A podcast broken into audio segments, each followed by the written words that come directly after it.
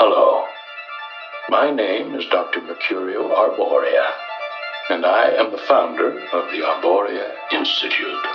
Through our unique blend of benign pharmacology, sensory therapy, and energy sculpting, we can guide you to a new, better, happier you. You're about to embark on a great journey. Let the new age of enlightenment begin. What is at stake is more than one small country. It is a big idea, a new world order. It's no longer a theory. What I'm about to say is fact. The secret organizations of the world power elite are no longer secret. They have planned and are now leading us into a one world communist government. Welcome, useless eaters, to the Odd Man Out podcast, where we talk about hidden history, deep political policy, occult deconstruction, economics, religion, and philosophy. I'm your rabbit hole aficionado, the Odd Man. Welcome.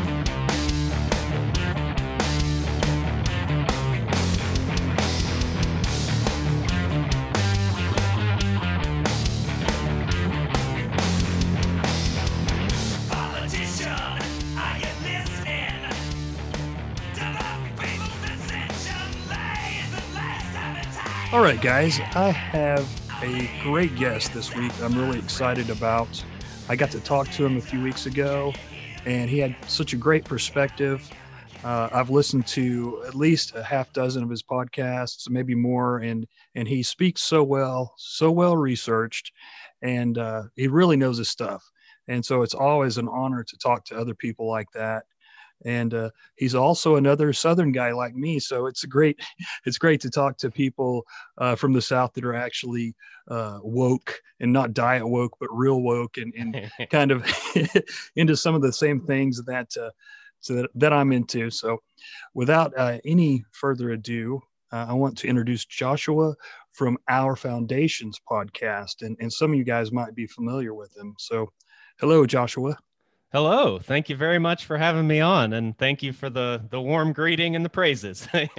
Oh, you're very welcome, man. I mean it. Um, you know, it's you know, uh, you- you're so well spoken, and and that means a lot in podcasting. You know, a lot of people take that for granted.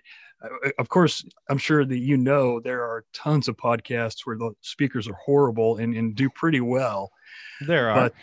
But but uh, and I'm not a great speaker by any means, but uh, that means a lot, and it, it really uh, the way you do your show is so professional, and uh, it's it's it's a joy to listen to, and um, I think a lot of people could take that cue from you and with your production and the way you handle it. So very cool. yeah, thank you very much. That's something I didn't necessarily have any experience doing when I started and so all of it was kind of learning as I went and that was always my goal, but uh, it's nice to hear that it actually comes across the way I want it to and sounds good and has good production value and that people are getting a lot out of it. That's very encouraging. Yeah, man. And um, so I, I know we have a couple of subjects to talk about, but uh, would you mind telling us a little bit about like how you got into podcasting? Like, was there, you know, a couple of things or one thing in particular that made you say, I, I've just got to do this. I've got to express myself in this fashion. Yeah, yeah. It uh okay, so I guess it started with uh the current job that I have. I got it maybe 7 or 8 years ago or so, and around the same time I started getting into investing in the stock market. And so with the job I got, I basically am able to listen to audio content on headphones pretty much all day long. And so I was listening to 5 or 6 hours a day of uh, mostly invest investing related things, stocks and that kind of stuff. But as I got into that, I realized that I didn't really know a whole lot about economics. And I also didn't know a whole lot about how the world worked and what was going on in the world and even just general news. And so that kind of carried me into so many different subjects. And I got into Austrian economics and history and libertarianism. And that really hit home with me. Uh, also got into cryptocurrency and really loved that. And so I, I had all of these different things, all these different subjects that I was studying and researching and listening to. And I'm sure you can imagine that if you're listening to maybe a low average of five hours a day worth of content five days a week that's that's a lot of content over the period of let's say two years into this when i really realized that i i knew a lot about all of these things now and i was pretty well educated in these areas and I knew that I still wasn't there, and I don't know if you ever get there where you know it all, that kind of thing. But but I at least knew a lot more than most people I was interacting with. And I kind of realized that. Um, I didn't really realize I, I knew that I didn't know much about these things, but I guess I kind of figured that a lot of people do know more than I did. Um, but I realized that at that point, I was really going deep into these subjects that most people weren't really aware of. And so I thought about presenting that in some way. I thought about how, with everything that I was doing in my own research, I was having to draw from all these different sources from audiobooks to podcasts and one specifically on cryptocurrencies. And even then it'd have to be general blockchain or bitcoin or this one project or whatever.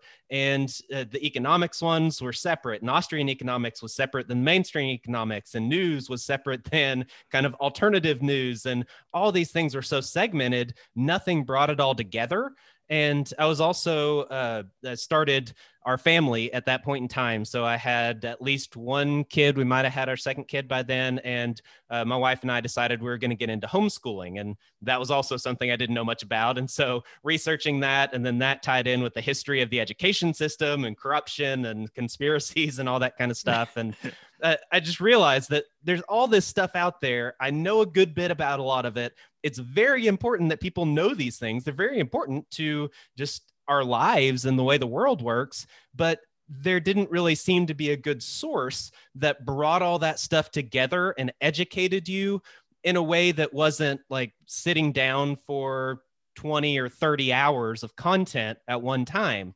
And so the the closest I could find was the Peace Revolution podcast by Richard Grove. And that was a really good one. But some of those episodes, they were, I mean, they were four or five hours long. The later episodes were like 15 hours long. And that's not realistic. People can't do that. And so um, I I decided to do my own thing. I was going to start off with pamphlets actually, and I was gonna uh, I thought about writing a book, and I was like, well, I'll just write it in sections. I'll release them as pamphlets, and maybe people will pay ahead of time, and I can sell those, and then you know compile it to a book at the end. And then I thought about it and I was like, well, I listen to podcasts all the time. That that shouldn't be too difficult to do. And maybe I'll do a podcast that goes along with it where I can talk about the content. And that morphed into deciding to just do a podcast and not write anything. And that was the origin of the podcast. Oh, very cool. Very cool. Yeah, that's that's a great story. Um, yeah, man, it's like it's so refreshing. Like th- there are really are a lot of people that that crave knowledge now and and want to know what what's real you know what's our real history and how the how does the world really work and um, the way you present everything is so concise and clear that uh, I think it's a real benefit to people. And I'm I'm like a I love history and I love suppressed history and you know and, and stuff that's kind of conspiratorial as far as you know like the Fed and how that was created and and how the you know the the globalists how they actually work you know they're kind of a cadre of different institutions and stuff like that. And uh, i think that's just fascinating because it really is the it's the real deal. It's the way things really really operate. And so uh, it's just refreshing to to find a good show because like what how i found your show i was it was last year i think and i was probably maybe on my 25th episode or something like that. And I had been studying the the whole Rhodes roundtables and the what became of you know the Council on Foreign Relations and all that good stuff. Yeah. And uh, I was trying to find more stuff about it. Like I have, you know, I, well now I have probably like a dozen books about it, but like at the time, you know, I had like maybe four or five. Uh, but I, I was like, I would love to because I, I was still driving a lot for my job, and I was like, I've got to find, I know somebody has done a podcast that explains this stuff. And that's how I found yours. And of course, Corbett's, you know, Corbett Report has talked about stuff like that too. Yes. And um, so it was just a it was a great uh, a great find, and uh, I know that there's other people out there that want to hear you know this history not just this like like we're in this world where it's like you know it's kind of lowbrow you know we've been dumbed down as you know john taylor gatto said and and and they just want to hear opinion but to actually hear real history that's you know it, it's easily referenced if one has the will to you know to look into it yeah i think that's yeah, great definitely. yeah And you mentioned um, Corbett and the Corbett report. That's one that I also reference a lot, and I've listened to a lot of his content. He's got great stuff, and I would say that that's kind of more the model. Like if you meshed his Corbett report with maybe uh, Richard Grove's depth and connections, um, Yeah. and mesh that together in a form that was more chronological. That was kind of my goal because, like Corbett, for example, he's done content on all of these types of subjects and done a very good job at presenting it and linking to all the source documents and all this stuff. You can learn a whole lot from there, but you can't just go to the beginning of his podcasts and listen in a row to the whole story of how we got from the beginning to now. That just doesn't exist. And you know, maybe it'd be great if someone made a playlist that actually did that. I'm sure you probably could if you took enough time to go through it all. But th- that's kind of what I wanted to do with season one of my show is just take it from like, how did governments start? How did money first start getting used? How did banks start? How did um, people educate themselves before you had the modern societies? How did this happen? And then how did it get to the corrupted state that it was, let's say, in modern history? And then how did it get from there to where we are today? And what are some of these underlying problems? And then what are the alternatives and what's being done about this now? And that's kind of the story that I lay out for season one from episode one to the end of the first season. And it really culminates in a subject that you wanted to talk about today, agorism.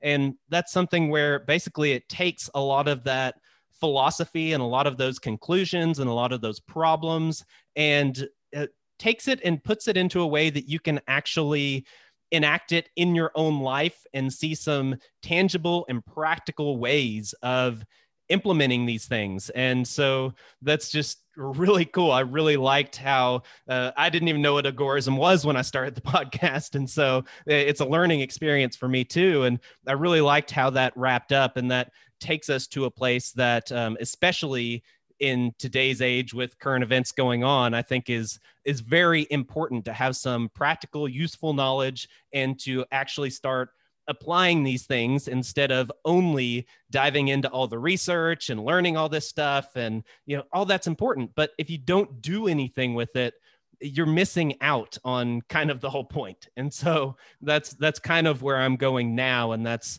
that's what i think is very important and often missing in these types of circles I, I think so too, man. Absolutely. And and you inspired me because, you know, I I have gotten caught up in, you know, I didn't really have like specific aims with my show except for basically I've I've you know been blogging on the internet for like since the days of MySpace. To be honest with you, nobody would listen, you know. So they think I'm I'm I'm crazy to them and everything.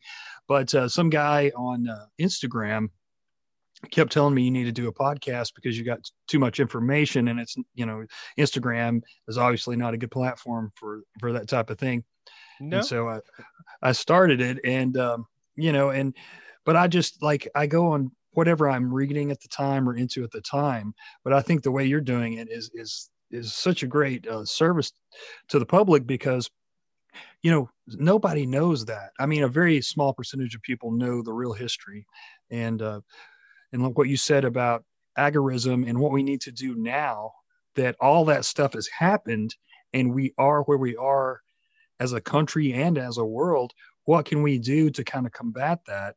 And so you got me to thinking about well you know we can do smaller things in our own personal lives in our own communities because we're not going to beat this globalist you know this you know these institutions and, and it's just too interconnected uh, and we don't i don't i don't think we have a chance to beat them in at their own game but we can make a difference locally. So yeah if, you wouldn't mind would you kind of uh, explain to the audience a little bit uh, more about agorism Yeah, Yeah, I think that's a, a great place to start. Uh, so, agorism or agorism, it's pronounced both ways depending on who's saying it. I say agorism just because it is derived from the Greek word agora, and that's kind of the root word behind it. The agora was the meeting place where people would come and they would exchange ideas as well as exchange material goods, buy and sell things, talk about things, all this kind of stuff.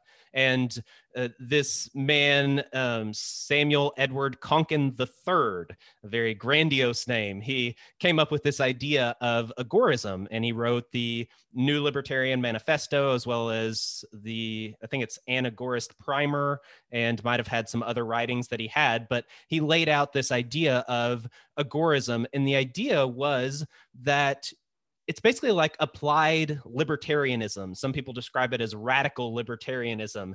It's all about operating outside of the system. So he says he says that the state is the problem, and uh, we probably all of your listeners and you and I both know the many problems of the state and of the system. There there are way too many to even number. And given that that is the case, what do we do about it? And his thoughts were to apply that in everyday life and use what he called counter economics, where you're doing economic activity outside of the system. So you're doing things that are maybe unregulated, maybe untaxed, maybe um, off the grid, maybe the dark web would probably be a good example. But he talked a lot about using gray markets, which may or may not be illegal, or black markets, which definitely are illegal.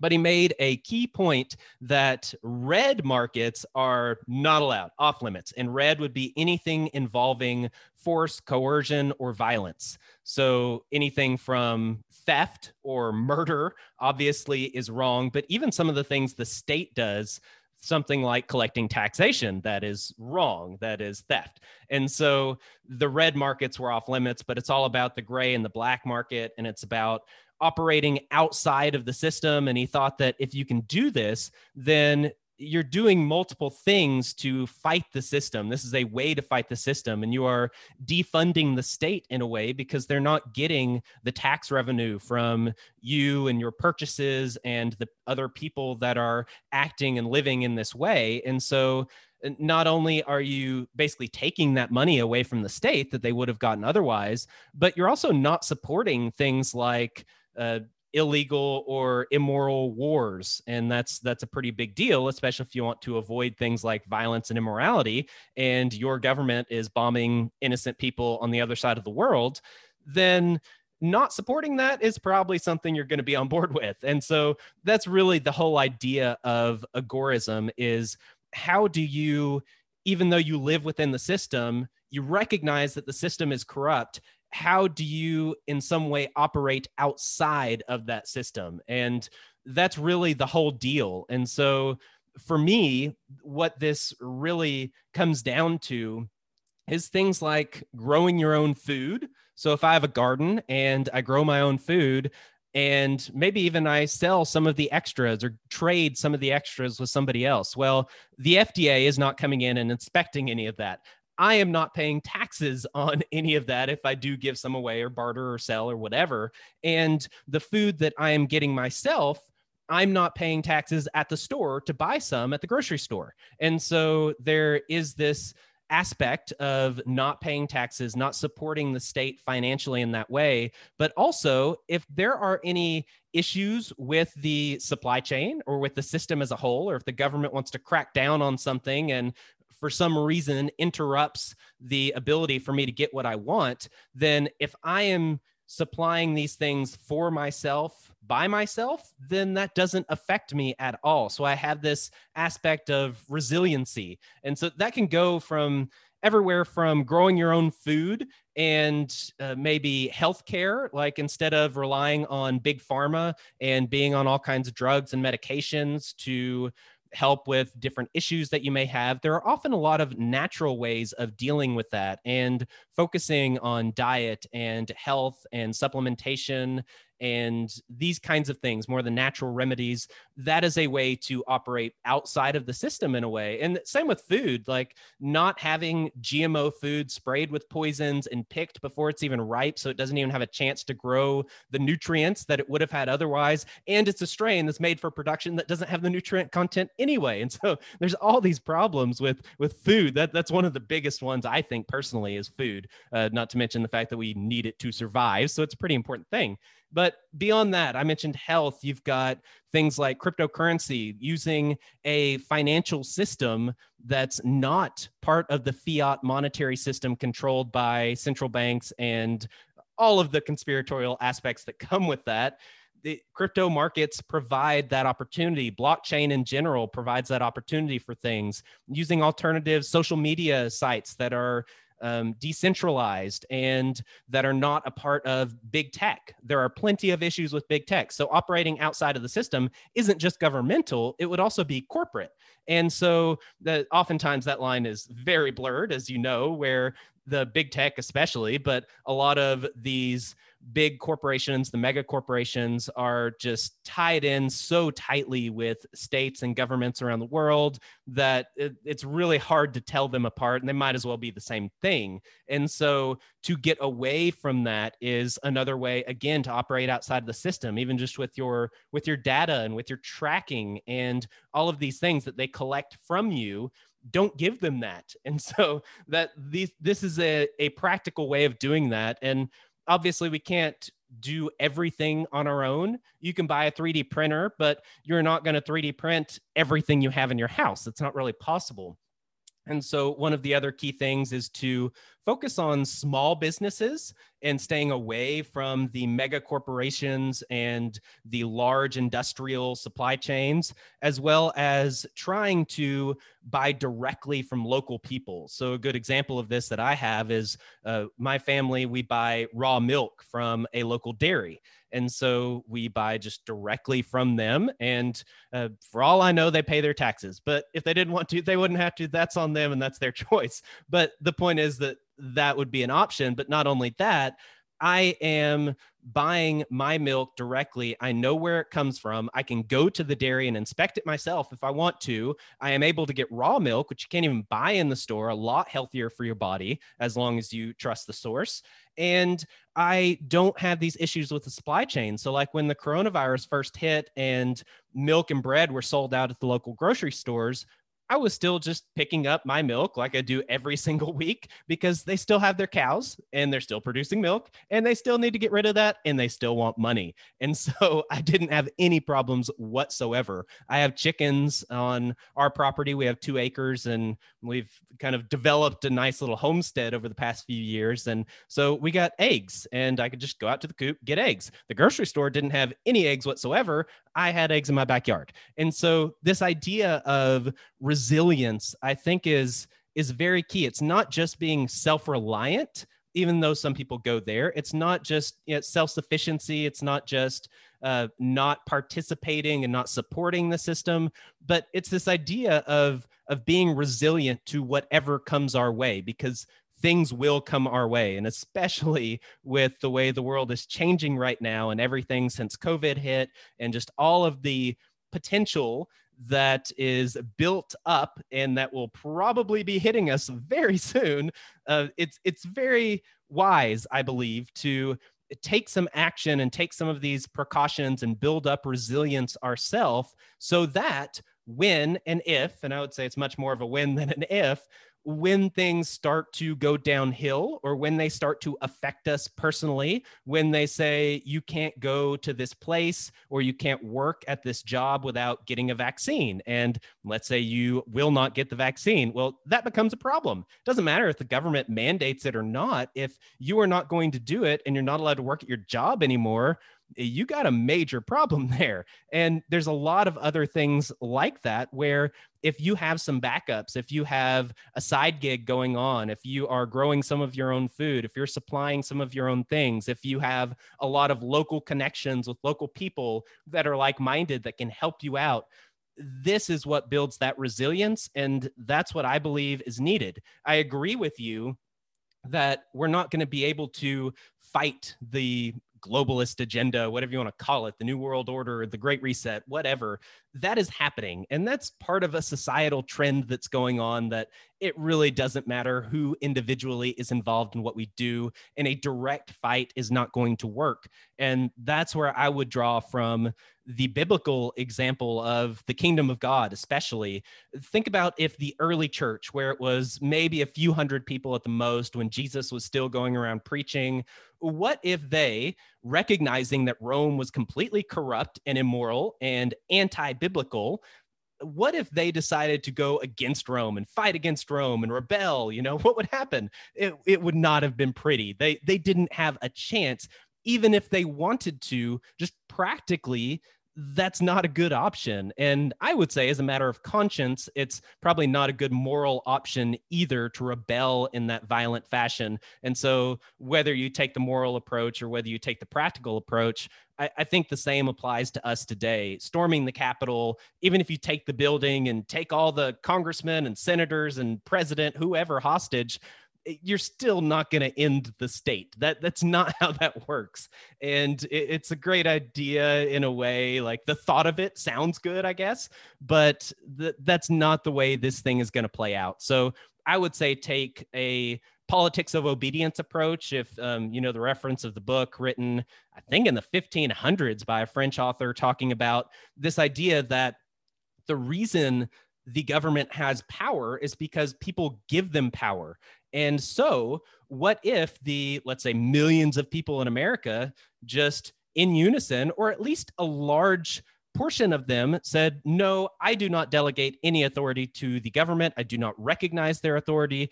I am not going to have anything to do with them.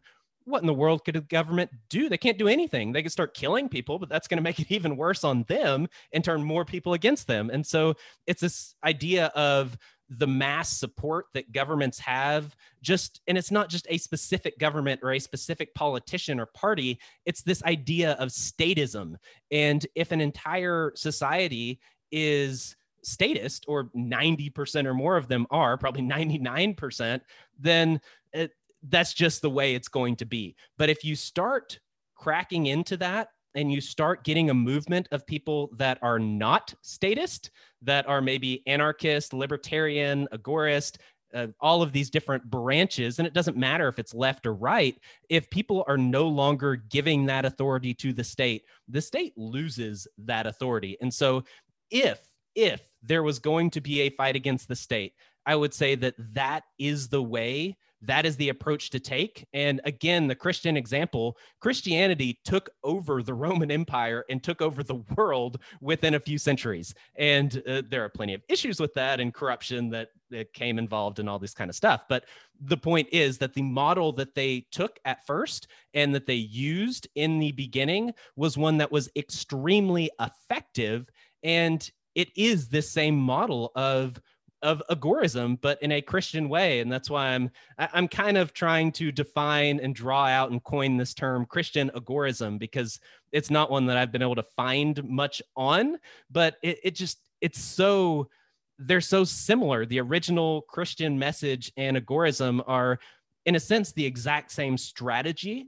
And the Christian aspect of that adds in the moral and spiritual part that agorism is missing. It's much more material. And so combining those together, combining this strategy and the general morality of not supporting the system and the practical benefits of that, along with the morality that comes from Christianity and Jesus's teachings, the early disciples, this original vein of Christianity it it really is this very potent combination that I think is one that we should be highlighting. We should be trying to draw out and expand on those ideas and trying to live them out ourselves. I think that's what we need to be working towards.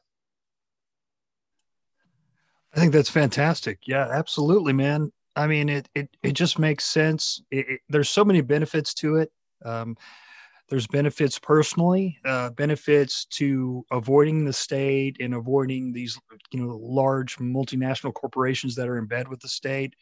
Um, and and as far as the Christian aspect, I totally agree with that. I, I um, a few years ago I read uh, Anarchy and Christianity by Jacques Ellul. And I, I was just like, wow, this guy was brilliant. Um, and, uh, you know, it was all about, you know, getting away from the state and, and, and really not having to adhere to Caesar's, you know, every whim and stuff like that. And uh, I think that's the only way to go to to beat what we're up against. Um, it, you know, there's, there's, just so many reasons why we should live like that, um, and and we know that most of the people are not. And if something bad goes down, like you said, probably inevitable. Uh, probably be manufactured because they want us to be very dependent and uh, and of course the more they make us uh, dependent and uh, scare us the more we're going to be obedient but a lot of people you know the majority of people are not going to be self self-sufficient whatsoever so it's just going to be pure chaos and fear and you know i can only imagine so i think that uh, i don't see any other way around kind of combating what uh, we're up against with the new world order types and the, this I, keep calling it a global private public partnership. That seems like they're, what they're going for, uh, you know, and that's kind of like a fancy term for fascism. But, and I know yeah. it won't be like pure fascism because, you know, they'll give us a, uh, you know, a, probably a universal basic income, and they'll give us uh, some some benefits, maybe some medical benefits and whatnot. As long as we, you know, we obey and we do what we're supposed to. But if we start to speak out, you know, I mean, it's, it's kind of like in my mind, uh, I'm already seeing how they're trying to uh, kind of lay out any dissent against the the state uh, is going to be considered dangerous and probably unlawful uh, before too long. So I think that uh, this is a fantastic idea, and um, I think it's a lot of people, hopefully, that will listen to this will definitely look into it. Yeah, yeah, definitely. And I, I agree. I think the censorship is a given. And uh, that's something, I guess, to kind of tie into that and uh, what you're calling this uh, global private public partnership, public private partnership. And I totally agree with that. But um, to expand on that a little bit more, the idea of public private partnerships in a current global governance standpoint, uh, that's a lot of what's behind the sustainable development move and the move towards, uh, say, Agenda 21, Agenda 2030, the Great Reset, all of these types of things. Uh, that's the main tool of most of those governance movements, we could say, is that you're using these private companies and mega corporations combined with governments and elected officials and nations and meshing them together in this way where you can basically eh, govern is a nice way of saying it instead of rule but that's what they're doing in, in order to rule over everyone. And that's kind of the model. And uh, one that i've only recently been kind of fleshing out the idea for is that what's being created is a theocratic technocracy.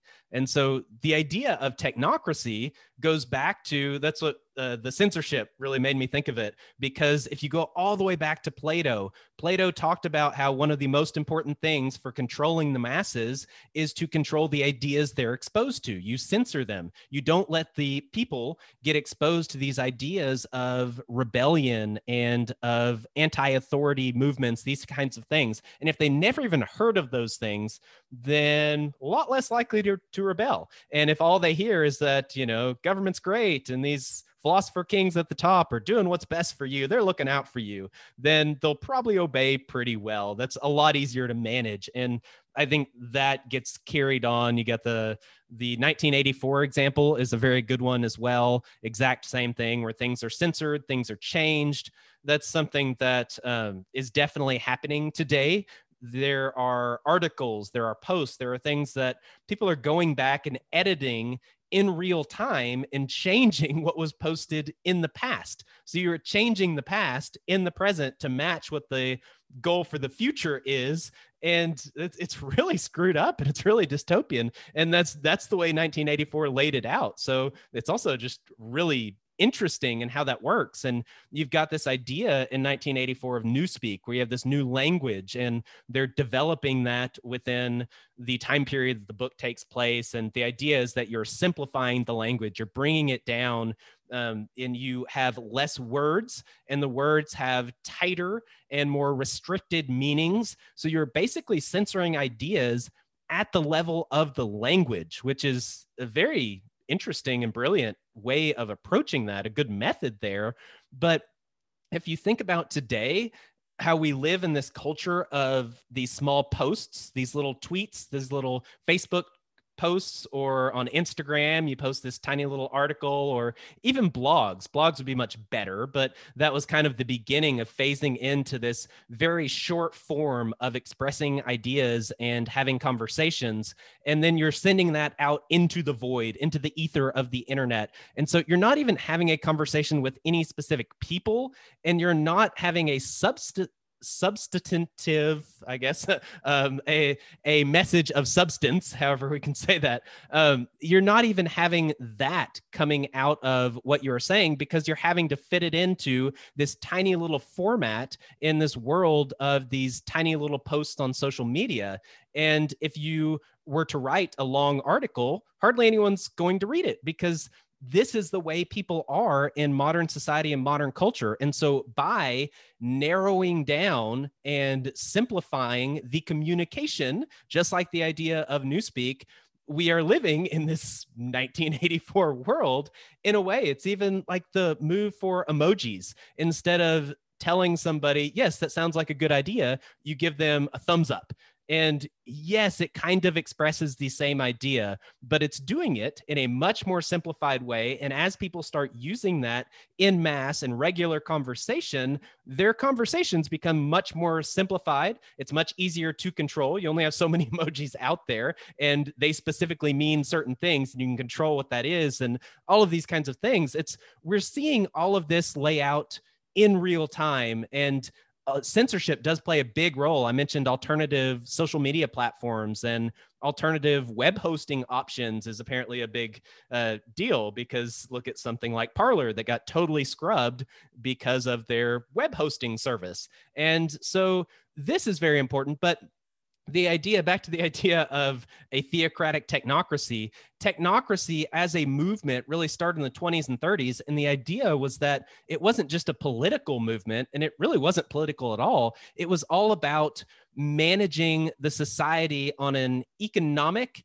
and resource level where you are controlling the resources that are produced, that are used, that are distributed. You're doing this in a sustainable way where everybody is taken care of in a roughly equal amount. No one's in need and no one is hoarding a bunch of extra stuff. And yes, this sounds just like wokeism that we're going through today, sustainable development.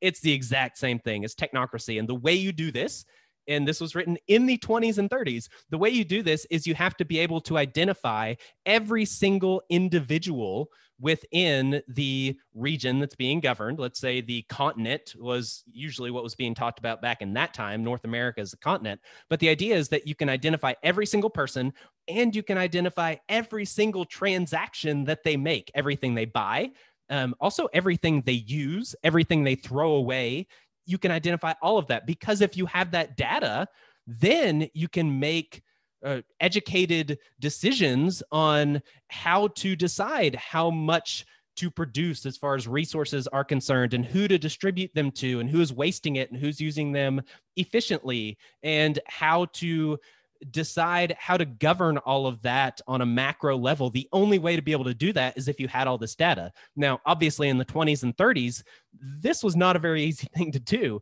But in today's world, we are seeing that play out more and more, all about tracking and tracing and smart cities and RFID tags and all of these things this is what they were talking about in the 20s and 30s. This was their kind of utopia. And uh, we don't have it right now, but we have the tools for it. And we are moving towards that. We are we are resetting our economic system, a new economic system, a new Bretton Woods movement, all of these things that are being said right now as we speak. This is what's playing out. And we're going into this technocracy. And that's something that I've talked about for a while where you have experts who are in charge. Everyone trusts the experts. Everyone is looking to the experts. It's not necessarily the elected officials, it's people like Fauci and Bill Gates and the World Health Organization, the Rockefeller Foundation, John Hopkins. You know, you go on and on and on. These are the people that people are actually looking to. And then behind the scenes, who has the power? Uh, things like big tech. Heck, Twitter and all of social media censored the president of the United States. Like that's saying something. That's a big deal. Big tech has a lot of power. Council on Foreign Relations. I listened to a recent episode you did where you laid out the Council on Foreign Relations, the history, all that kind of stuff. And I've covered that as well. And they have a lot of power behind the scenes. Were they elected? No, no, definitely not. You can go back to the Society of the Elect kind of running things behind the scenes or the involvement of the Masons and Freemasonry. And uh, there are all these different groups and people and all of these different sources of true power and influence. And hardly any of them are elected. And that's the idea of technocracy. It's these experts, but they no longer have to do it behind the scenes. They can do it out in the open. And society is now getting to the point where they're ready for that. They want an expert or a group of experts to make the decisions for the world, force everybody to do it so that we can save the world and stop climate change and end poverty and end death and all of this stuff, get rid of all disease, you know, all these wonderful rainbows and unicorns that everybody wants. That that is what things are moving towards. That's what people are looking for. And there's this idea that I've only recently gotten into. I didn't interview with Vin Armani recently, and we talked about his theory of the dim age and getting into social cycles and trends and all really, really cool, interesting stuff. If anyone listens to any of my stuff, listen to these current episodes I'm doing right now because it's very important and eh, very super interesting. But one of the things that's coming out of that is um, Vin talks a lot about the religion of the church of woke. And that's something that I hadn't really put together yet because obviously this social movement of being politically correct. I did an episode on our PC culture. And so it's something that I, I knew about, but the idea that this is actually a religion. Uh, I've also done episodes on statism being a religion, and it is. But this new religion, the religion of the Church of Woke, is it's different. It is completely holistic, which is a pretty big deal, where it encompasses everything from economics to morality. It has an answer for things like biology and science and every single facet of your life and the way you think and philosophy, politics, all of it. All of it is tied together in this holistic way by the Church of Woke. They have, you know, their climate denomination and their denomination that's focused on poverty in third world countries and on uh, gender equality and all of these different things, critical race theory and critical theory philosophy in general, and all of these different branches, but all tied together to this religion of wokeism. And so that I would say is the theocratic aspect of the technocracy. So obviously, from a structural point of view, we are headed to a much more technocratic, much more global rule. That is happening. And there's just not much more to say about that. That's that's as close to a fact as I can say about the future as I can come up with. But there's this aspect that that's the structural side of things but behind it is this this religion of wokeism not a single one of those experts not a single politician involved is going to be able to come out and say that being a homosexual is wrong or you were born with these body parts therefore you are a man or anything like this. You can't go against the religion. You can't be a heretic and still be at that level. The Church of Woke, this religion, this morality controls everything. It controls all of these people. And if anyone breaks from that, then they are completely deplatformed, censored, kicked out. Everything they believe is wrong and they're a heretic and no one should listen to them. We should fire them. We should erase all their records. You know, all this stuff. That's what society calls for because, you know, what do you expect if you lived in a Christian world? Then someone to come out and say that Satan should be the king and, you know, diss everything about Christianity. What would you expect to happen to that person, say a thousand years ago in some village that's a little more isolated? It wouldn't go well for them. And they definitely wouldn't be in a position of power in that village. And so the same is true today. We're we're heading into this theocratic technocracy. And that's another thing where we get back to how do you fight this if you even can? Well, uh, number one, regardless of if you can fight it on a societal level or a macro level at all, you can fight it in your own individual life for your own individual family and maybe for a small community around you, without a doubt. That is something you can have an impact on and have control over. So that's number one, a very important thing there. But number two, if you were going to fight against this, you also need the same thing. If you're going to fight a theocratic technocracy, you need to fight it with something that's just as holistic and just as potent.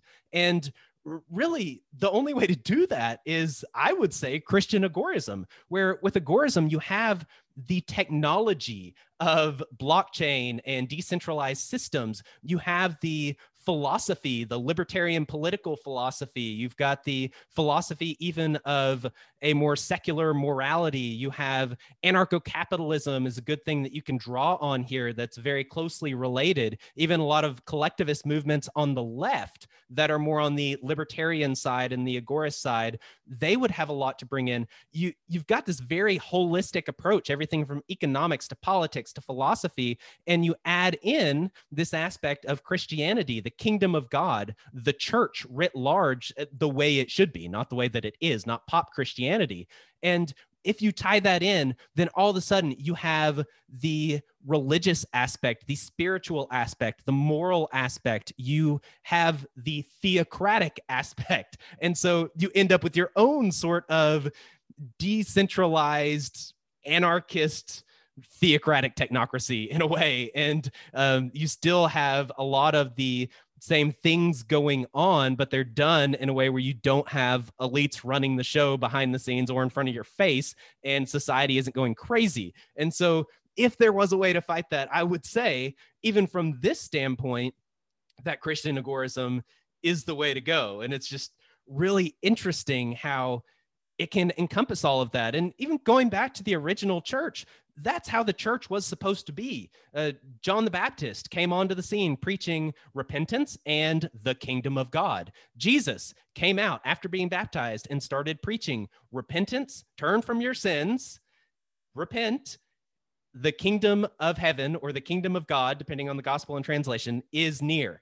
He came out preaching the kingdom of God. That was his main message repentance in the kingdom of God, repentance in the kingdom of God. It's all about the kingdom of God. It's turn from your ways. It's here is a moral structure that we need to stick to. You need to live a righteous life and do what is right yourself in the way you treat others. You need to focus on love, and that is the way you need to live. So you have that aspect. That's the repentance, the turning from your ways, the following this religion so to say but you also have the kingdom of god. And what is that? The the earthly representation of that is the church uh, Jesus talked about how if someone was going to sue you, you settle things before you get to court and don't even go to court if you can help it in any way.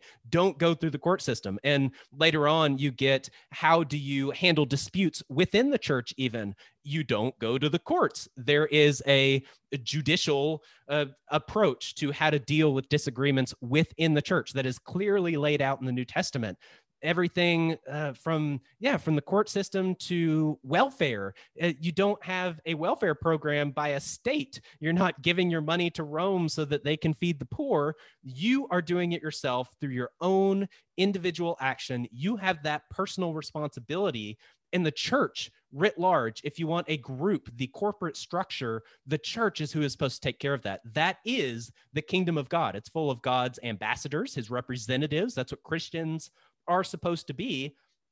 And so that's a very holistic view. There even there's even economic theory in that uh, economic theory that most anarcho-capitalists especially are not very fond of because you get into the church of acts and uh, it's very communal and people giving up their things and sharing things in common. And i wouldn't say that's the only way to handle things but there is this very communal aspect to the church and you are to sacrifice and love one another and those that are in need but also it's very individualistic that it is your individual responsibility to do these things But the whole point here is if the church operated that way, then you don't need the state at all. There, there's nothing you need the state for. Even defense, the original church was nonviolent. And so, if they're going to stick with that, eh, you could argue they needed the state for defense, but in reality, they were very willing to be martyrs for what they believed. And so, there's that too.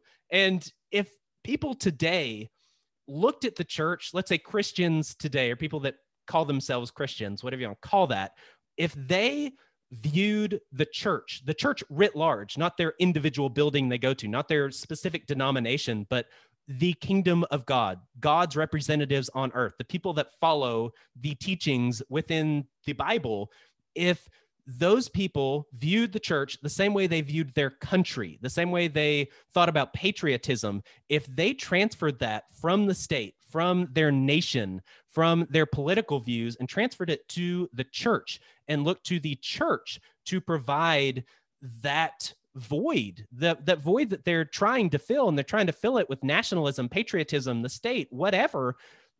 If you actually put the church in that role, the world would be a totally different place. Without a doubt, America would be completely different. And that's actually what the Bible preaches. So I kind of feel bad calling all this Christian agorism. It's really just Christianity. But the term Christianity is so soiled and sounds so bad nowadays because people don't live it according to the way it was originally taught by Jesus, by the early church, by the disciples and really just laying out their teachings is Christian agorism. It's uh, all it is is what's being said right there. All it is is what Jesus preaches in the Sermon on the Mount. And so it's it's pretty simple from that perspective, but we've just gone so far away from that and Christianity is now so segmented in the sense that uh, you're not going to hear a preacher oftentimes, usually, you're not going to hear them talk about uh, everything involved with life and the world. Uh, oftentimes, politics gets uh, highly avoided. And if they do touch on politics, it's very statist politics. And so that's that's a bit of a problem. Uh, Christians today have their lives very segmented. You have your life at work, your life in the gym, your life with your friends, and your life at church on Sundays. And maybe you have some special time set aside in your life for prayer or devotions or reading the Bible or whatever else. But it's not it's not as infused as the religion of wokeism is where these people that are woke in this sense in this progressive uh, neoliberal sense it infuses their entire life. It is so holistic. Everything they do is filtered through this religion through this idea of wokeism. What if Christians acted this way? And the point is, they should act this way, and they should have a corporate representation a grouping of people, a community that carries out these things within society. That's what the kingdom of God and the church are supposed to be. You have this idea in agorism of agorist cadres, and you have these small groups, very decentralized, but they can meet together, and local agorist cadres can meet with each other and do things together and trade and barter and sell and help each other, defense, mutual aid, all of these things.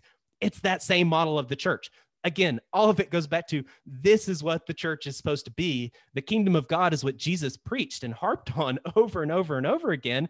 And that really is the only solution to the other theocratic technocracy that, without a, de- a doubt, is headed our way right now, full steam ahead. Absolutely, man. Wow.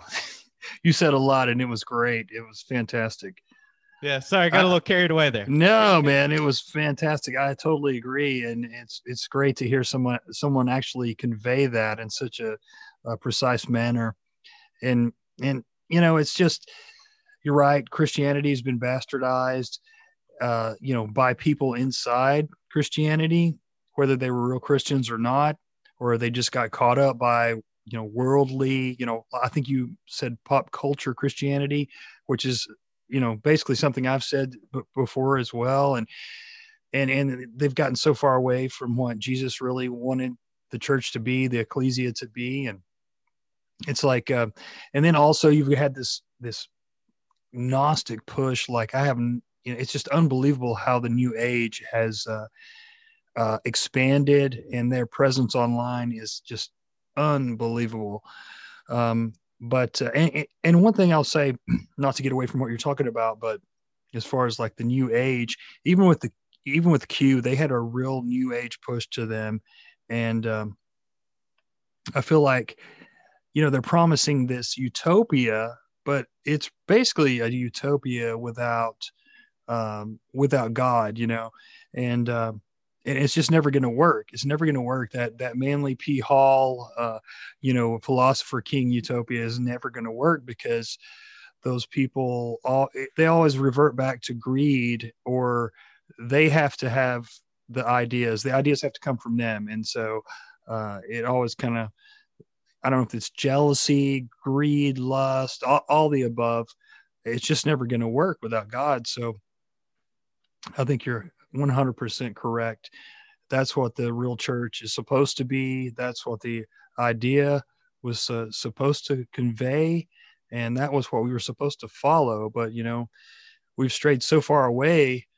And, and in our pop culture, you know, of course, the, the propaganda 24 7 coming at us like a hundred thousand different ways now in the present age is just unbelievable. And I think a lot of people have just gotten lost in it and they don't know where to go. They don't know what is, you know, which is the right direction, wh- what they do, what's real, what's not real. You know, it's it's just a crazy, crazy time to be alive.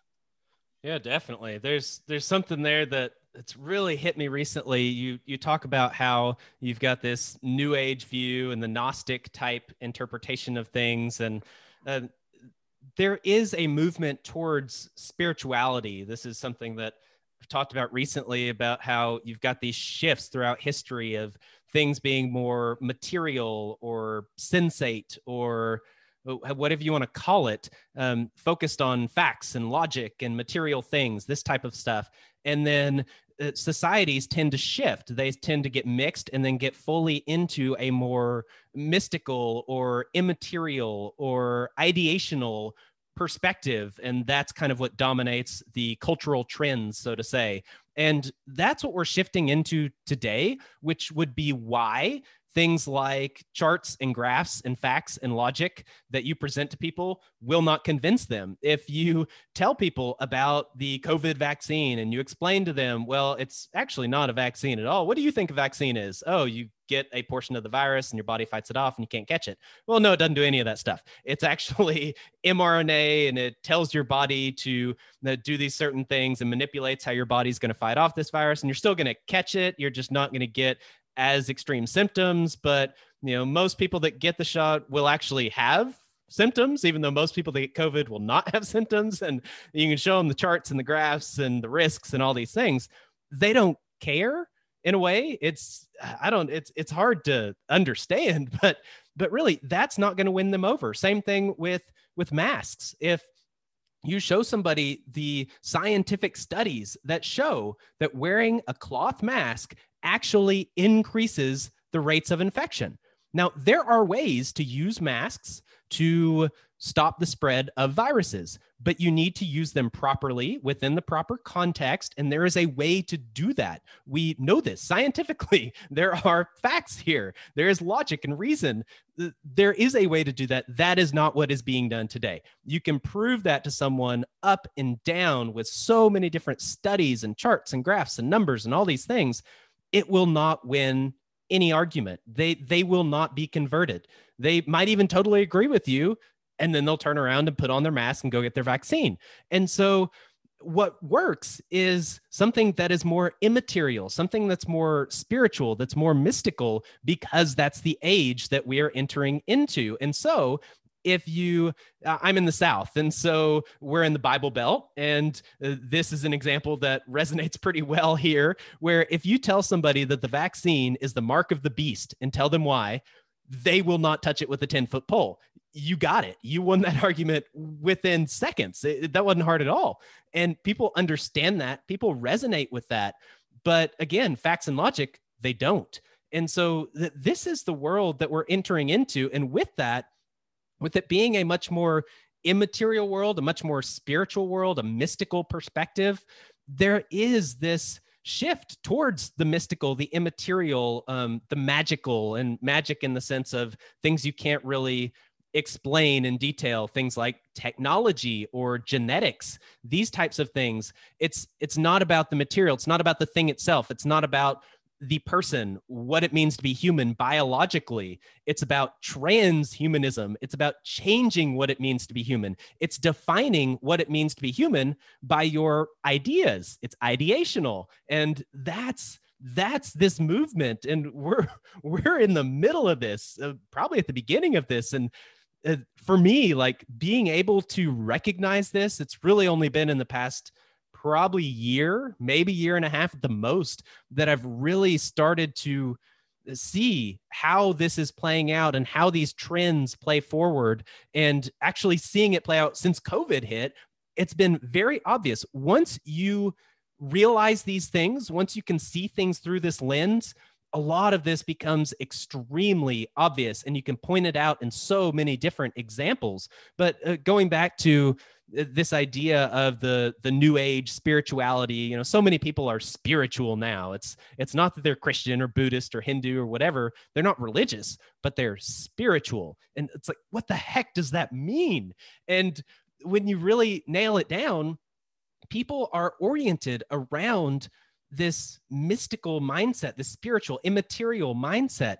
That's what they're looking for. There's this void. We could say that there is a God shaped hole within everybody. Everybody wants to understand uh, the meaning of life. Everybody wants to be a part of something bigger than themselves. Everybody wants to actually have a way to determine what is right and wrong, what is ethical, what is moral. And the previous material age said that there is no such thing as morality. There's no such thing as truth. Truth is relative.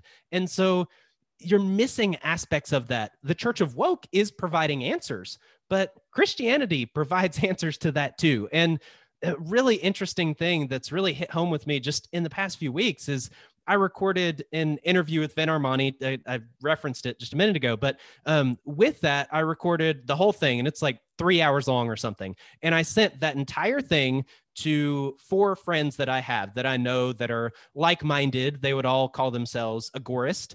And as far as I know, none of them are professing Christians, but a lot of them have some sort of Christian exposure in their background. And so I sent them this interview and I got feedback from them all. Now, one person basically just sent like a one sentence thing Oh, great interview. I liked it a lot, you know, that kind of stuff. But the rest of them, the other three, er, wrote a little bit more. And every single one of them pointed out that the talk about spirituality and prayer which I was surprised that even came up in our interview that it really we kind of got in depth about spirituality and prayer and that was kind of surprising to me just within that context in general but the fact that three out of four people specifically said, people that aren't active Christians are specifically saying that this talk about spirituality and prayer, that really hit home with me.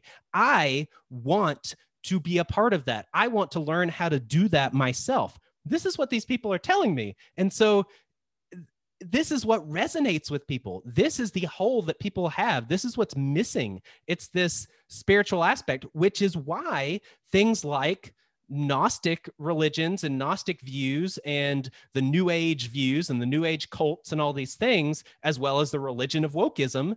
This is why these things are so effective and are really blowing up right now, and why they have they've really infiltrated like so many different movements, so many different things, so many different segments of our culture. And it's because people are looking for this this type of thing this spirituality this immaterial aspect of life is really resonating with people right now. That is something that we are shifting into as a culture and that is something that we can provide but this is something that i'm really wrestling with right now is that it's hard for people to get on board with Christianity, especially because of what they know of Christianity. They know cultural Christianity, pop Christianity. They know what they hear about on the radio or see on the news where XYZ pastor was, you know, molesting kids or this one was stealing money from the church or, you know, they're friend at work goes to church and then comes to work and steals from the company or you know cusses every other word and talks bad about everybody behind their back and you know all these kinds of things and so that's what people see as Christianity because again, we are ambassadors, we are representatives of God. Uh, how else is anybody going to see God unless they talk to him directly other than Christians? And when they look at Christians, it doesn't look so good. And so the idea of spirituality sounds a lot better than this corrupt Christianity that they see.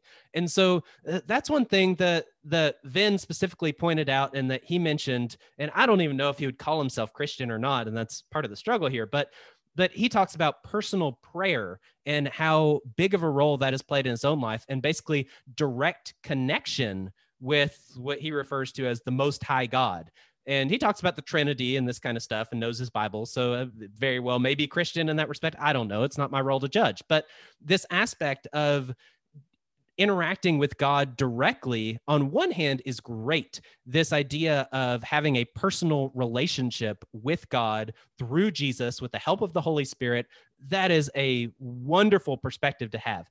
But it can be very dangerous when you are the one deciding what that means based on your feelings, based on these messages you are getting from the spiritual realm, based on these types of things, and not based on something like scripture or the church. And so, unfortunately, the church is probably not one you can rely on in a lot of cases.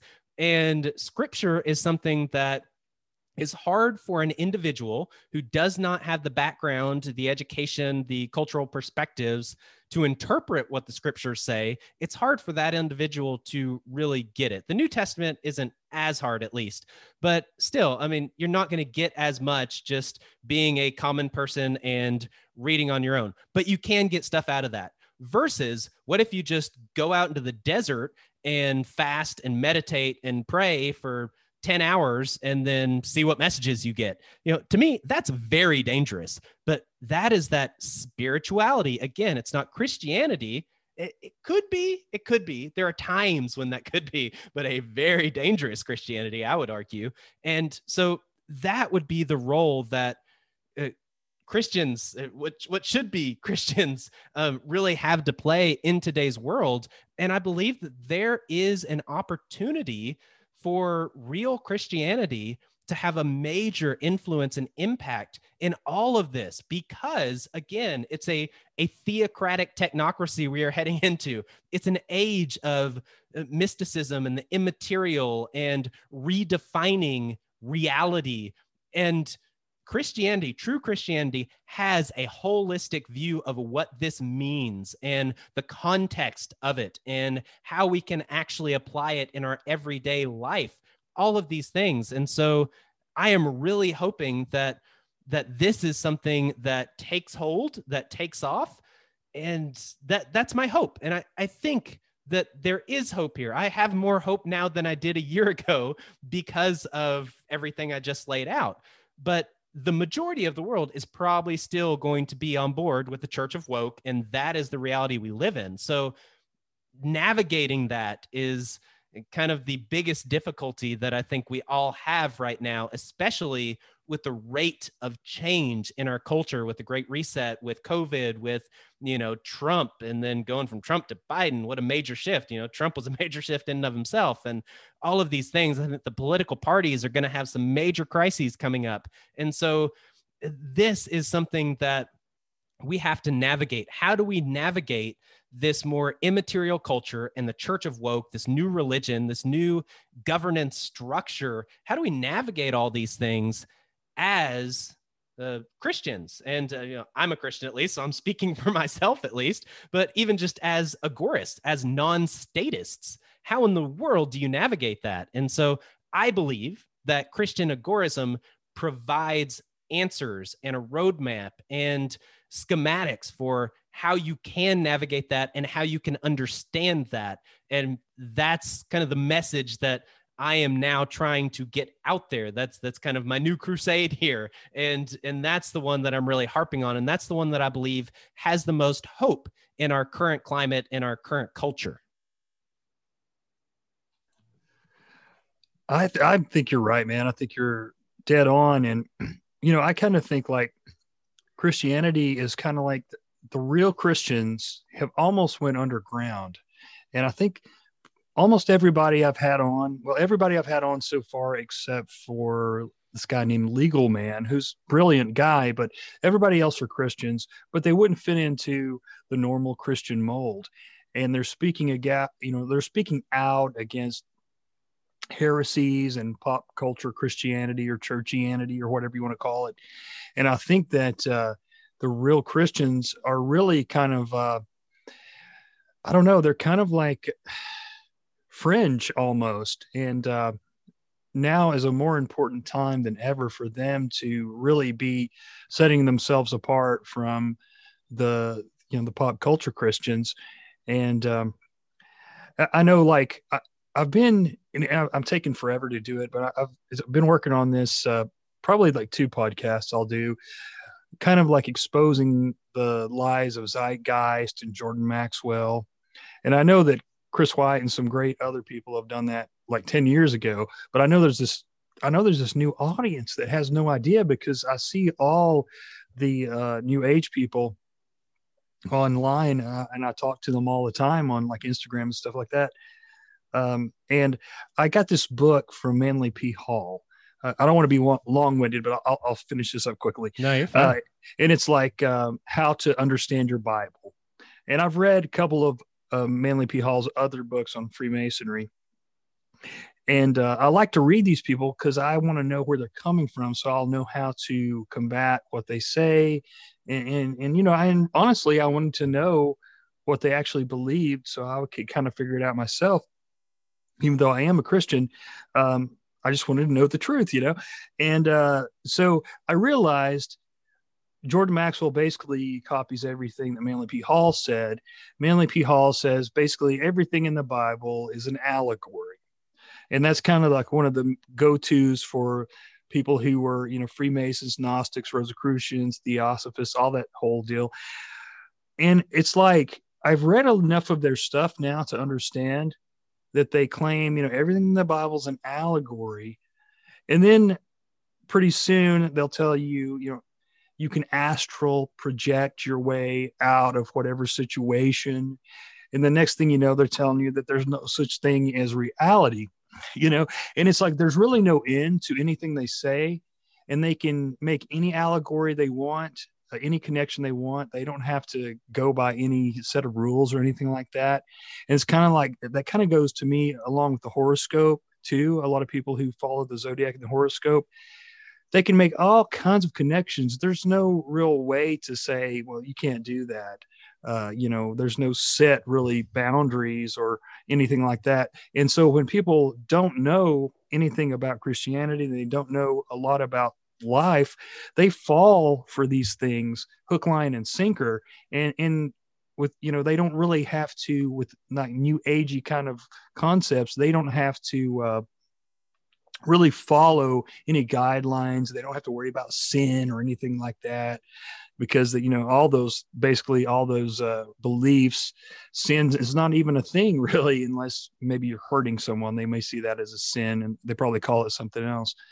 So, you know, it's really interesting how they've really um, kind of like impenetrated the the world and Christianity and, and pulled so many people in. But there's no end to their BS, if you ask me, because they can say anything and say, well, that connects to my beliefs. So it's it's a hard fight to to to you know to battle against them. But uh, anyway, I love what you said, man. It's just I really appreciate you being on, and uh, yeah, I'm so I excited. interject one more thing though? Yeah, absolutely, absolutely, absolutely. Okay. You mentioned how Christians like us and people you've talked to don't really fit in in the modern church and that kind of stuff. We probably look crazy and sound crazy. Um, to give a few personal stories of hope within the past like week. Um, again, going back to that interview that I did and I sent it to a few people. Another person that I sent it to was my pastor at my local church. And he, probably would be more open to libertarian philosophy than most people, especially most statists in the Bible Belt in the South. But yeah, he definitely is not, um, let's say, woke from our perspective. And so I sent him that interview just to get his opinion and get some advice on how to address a few specific things he did listen to it and he basically said that that was very insightful that he really enjoyed it and he was like where do i listen to more of your episodes? And so there was a desire there by that my mainstream pastor for um, figuring or i guess looking more into that. And then also i've got a small group that i meet with within my local church and it's just a few families. And we had a meeting the other night and one of the guys was specifically talking about how uh, basically he's come to the realization that that basically politics is crap and i don't remember how exactly he described it but that basically it's all a mess it's all corrupt and one of the other guys who's an older i would say very wise christian but definitely a statist i will say that but he even talked about how trump specifically was so obviously not a Christian and a representation of God in the Bible, and how damaging that is, and how evangelical Christians, you know, probably in quotes, were so supportive of Trump. The church was so supportive of Trump, but he was obviously, you know, a fraud from that perspective. And he was a fool. He was, you know, all the things you could say about Trump that are not, you know, the the good Christian man. And so both of these people in my small group were talking about how basically there's not really any hope in politics that the church shouldn't be putting so much focus on politics that christians shouldn't fall for these kinds of things and maybe the disaster of trump might wake some people up to this stuff. And i guess they probably just assume that a democrat you know no christian would ever go for them and just take biden as an assumption there. But uh, i'm sure the same is true on the left. There are christians on the left. And so yeah that there is some hope there of mainstream Christians that are seeing the craziness that is modern reality and modern politics. And they are recognizing that this is not where we should have our hope. This is not biblical. These are not Christians. This is not where we need to focus. And uh, again, that's coming from very mainstream Bible Belt Christians and so I'm seeing it from the, you know, non-Christian agorists and from the statist Christians in my local church. They are both recognizing this need for something different, something much more much more similar to pure Christianity, original Christianity. So I would say that there's hope on both sides. Both sides are looking and they're seeking and they are open to these things. So uh, I've been really encouraged about that just just in the past week, even from those personal experiences that I've had. That's fantastic. That's great to hear, man. I, I actually had dinner with a friend last night, him and his wife, and um, he's what I believe to be a true Christian. He was a Marine uh, in Fallujah, two tours of Iraq, um, and he he's really seen some action, but he's very conservative. And I've been friends with him now for a couple of years, and I've been kind of you know etching, etching at him a little bit at a time to try to maybe uh, talk to him about uh, you know statism and, and, the way I think anyway. You know, he he's a grown man; he can think whatever he wants. But uh, he he said to me last night, we have a mutual friend who's really into Q, you know, and he's like, I mean, he ah. was bought and sold into it. And um, good guy though, but but but just that aspect of his life, he just got caught up in it. And but he told me, he said, "Look, man, I realized the other night um, when I met with our friend who is really into Q, he he told me, he said, I've been had, I've been, you know, it was all a lie, and um, I can't believe that I fell for it." And then uh, my friend was like, Well, I think so too. And uh, I realized now that, um, you know, we, we were duped. It was, it was propaganda and that, uh, you know, Trump was maybe even, you know, a controlled opposition to divide the people and uh you know and that that's debatable of course but uh knowingly or unknowingly he played that it, role Exactly, exactly.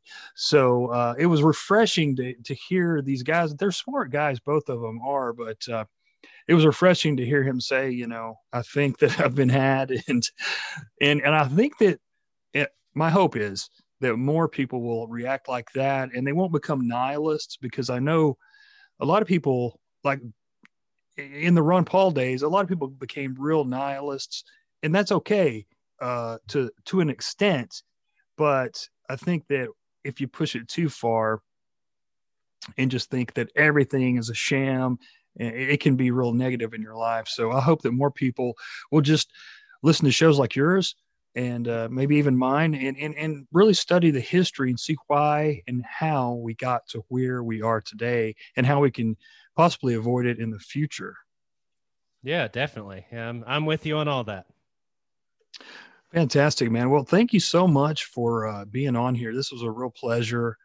Um, would you mind giving us your your links and your information so people can find you? Yeah, definitely. So if people are interested, my main thing is just the podcast. It's the Our Foundations podcast, and that can be found on any podcast player, or you can go to ourfoundations.podbean.com and that's where i have my own website where you can stream directly or download or whatever.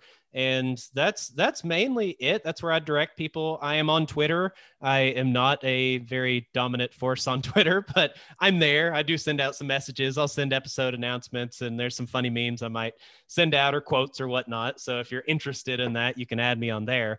But the main thing is the podcast and uh, kind of like what you said I, I just think it's really important that people do educate themselves, that they do learn in the areas that they are lacking. We're all lacking in some areas. So, you know, maybe you don't need to listen to my whole show in its entirety, even though that's what I'd recommend. That's how it's designed to be. But but still, figure out the sections that you don't know and learn about them. And if it's not my show, then maybe yours. Or if it's not yours, maybe somebody else's. But but get this information. And uh, I would encourage people to make some changes in your life, no matter how small, to shift towards taking action on these things. And I think that's something that we really need to focus on, as well as be aware that a lot of the types of things that people like us are looking into will be wrapped under the same umbrella as domestic terrorism within the next few years.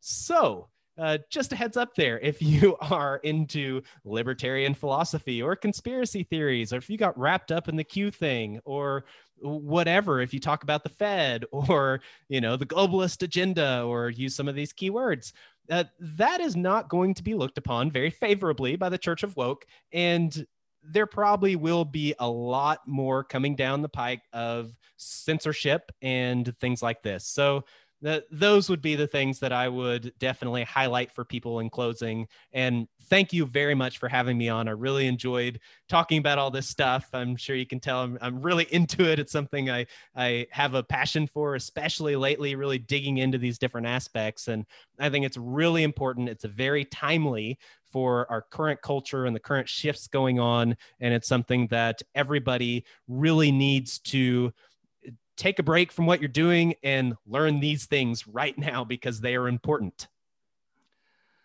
Man, that's you're you're very inspirational and, and like I don't know, man. I I really appreciate it so much. I think that people now more than ever, you know, basically what you just said, but now more than ever, people need to learn these things.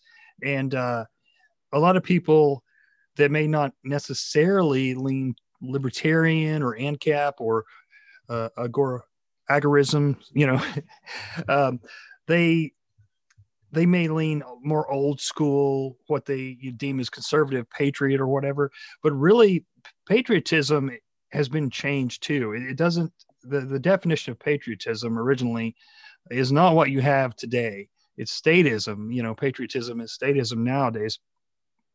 And so, if you really want to rebel against your government, if you really want to, to be a rebel in your life, then you'll just basically try and do as many things as you can to be outside your government and outside this multinational corporation uh, cadre, as, as I talked about, and do things on your own and make yourself more sustainable and make yourself more independent because no one else is going to do it for you. And the government wants you as dependent as possible uh, because they need that to stay strong. So their strength is our weakness. And, uh, you know, so thank you so much, man. And I, I hope that we stay in touch. And I'll definitely, uh, I would love to have you on again here in a couple of months. And one more thing, real quick. Uh, last time I talked to you, you said you were perhaps writing a book. yeah, yeah. I'm, I'm, I'm definitely working on a book, and I've I've got a lot of it done actually, but it's one of those things where it like keeps expanding. And so, like, there was going to be kind of a brief introductory background section on uh, technocracy and these historical shifts and patterns and things. And uh, that turned into what might end up being its own book separately. I bumped it to the end of the book, and now I'm even considering doing a separate book. But the main section is just about. Uh, I, I would say real Christianity from a perspective of politics ish, maybe political philosophy in a sense, and definitely taking that non statist approach about how the original view of Christianity, the teachings of Jesus and the disciples and the early church, how this was anarchist, really, how it was agorist, and talking mm-hmm. about these different ideas, laying that out, laying out the history, the themes as far as like Mosaic law, where you have a governance system directly set up by God with no centralized government whatsoever. Hmm. and you have things like when the Israelites ask for a king and he says, This is a rejection of me asking for a man to rule over you. And, you hmm. know, a lot of these different examples that are really obvious, they're in there. Everybody's read them if you have read the Bible at all, but they don't click. And I'm putting all those things together um, and laying out this argument for, I guess I would say, our perspective of how a true Christian would view the state and the political realm. And again, it's not about rebelling, it's not about starting a movement in that sense, but it is about starting a movement in another sense, in this sense that we've talked about today. And so I, I kind of lay all that stuff out. And then I go through some of the Old Testament examples specifically from scripture. And then the final section is basically commentary on all of the main passages about the state and government. So I'm doing the Sermon on the Mount. I'm doing uh, I think it's First Timothy as a section and Second Peter and you know definitely Romans 13, but I'll probably do 12 through 14, and it'll be like straight up commentary. Where I'll do a few verses and I'll do actual commentary on that, but from a perspective of how does the Christian view political theory? How do we view the state? How do we apply this morality and this teaching to how the state operates or how we should operate under and within the state and within the system and these types of things? And so uh, that's what I'm working on. I'm actually, I, I think I'm somewhere uh, I, I don't think I've made it to the Sermon on the Mount. I think I just finished the Temptations. I guess I'm in the Beatitudes. So yeah, beginning of Sermon on the Mount for the commentary section, and I've got the rest done. And so that that's a good chunk. But you know, it still might be quite a while. But you know, when I do get that done, I will reach out to you. Maybe you'll let me promote on your show. And I think it would definitely be a resource that a lot of your listeners would be really interested in. And I think it's going to be a really good one if, you know, well, when I finally get that finished up and get that out there. Absolutely, man. Absolutely. I know that my listeners would be interested and I would for sure be interested as well. So awesome, man. Well, thank you once again, and you have a wonderful night. And like I said, man, stay in touch, please. All right. Well, that's that sounds wonderful. I'd love to come back on at some point, and thanks for having me. Yeah, man. Thank you. Talk to you soon. All right. Bye. Bye. And that was it, my interview with Joshua from the Our Foundations podcast. I hope you really enjoyed that. I know I did. I got a lot out of that. In fact, I think I want to go back and listen to what he was saying once again. Please check out his content. And of course, I will put his links in my show notes. Uh, nothing really new in my world except I did start a Patreon, and that is patreon.com slash the odd man out. So check that out. I'm going to be putting stuff on there that's not available anywhere else. I keep getting censored on Instagram and Facebook. And it's just a matter of time, I'm sure, before they kick us off. So you can get videos on there. You can get long form blog posts. I'm going to be doing that at least one or two videos a week and just share things with you that I wouldn't normally share on Instagram because I'm really having to watch what I say and what I do. Anyway, I appreciate you listening as always. If you like the show, please, please share it. And also, if you want to give me a good review on iTunes or wherever you listen to this show, then please do. Other than that, I think the only thing I got to say is remember, their order is not our order. See you next time.